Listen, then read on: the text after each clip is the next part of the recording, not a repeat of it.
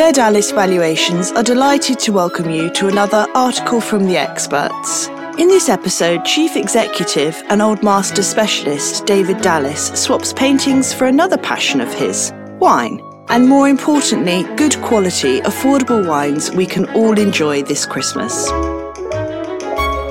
Christmas wines, Christmas tips from a seasoned tippler. Any fool can serve a good wine by spending a fortune on it, my father used to say. But the trick is finding something delicious that isn't ruinously expensive. He was particularly good at it, and I tried to emulate him. With Christmas around the corner, expenditure at an annual high, and entertaining on a larger scale than normal, I thought it might be helpful to share some things I have found or been introduced to by Hells, my PA, that Serena, my wife, and I have enjoyed drinking without breaking the bank.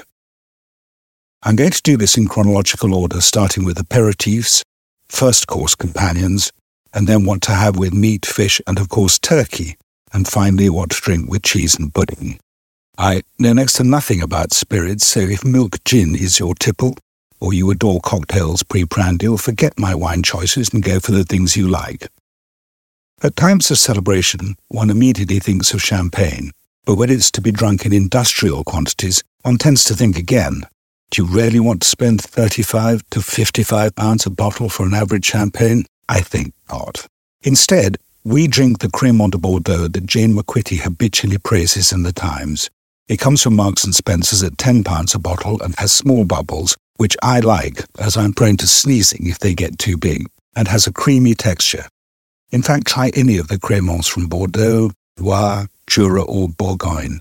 They're made the same way as champagne, but don't come from the region, so have to be called something else by French door and cost a fraction of the real thing.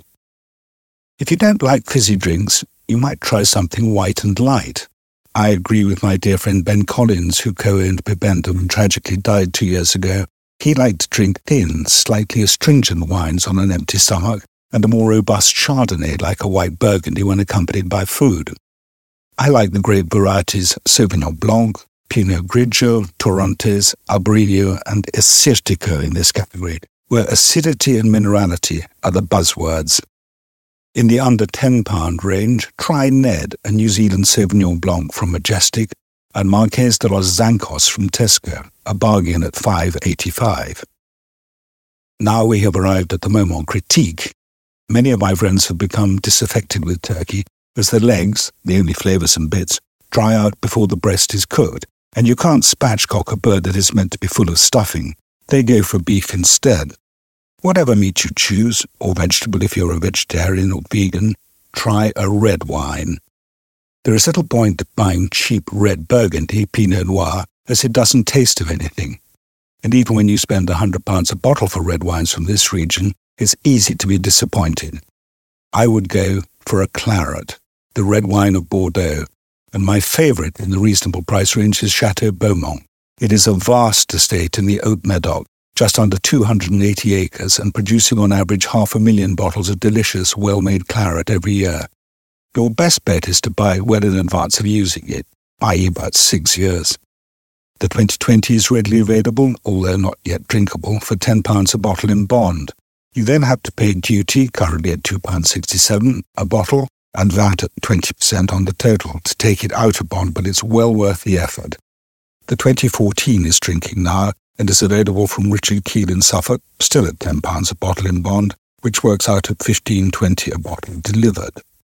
If £15.20 is beyond your budget, you could do a lot worse than buying Cote du Rhone from Lidl at £5.29 a bottle.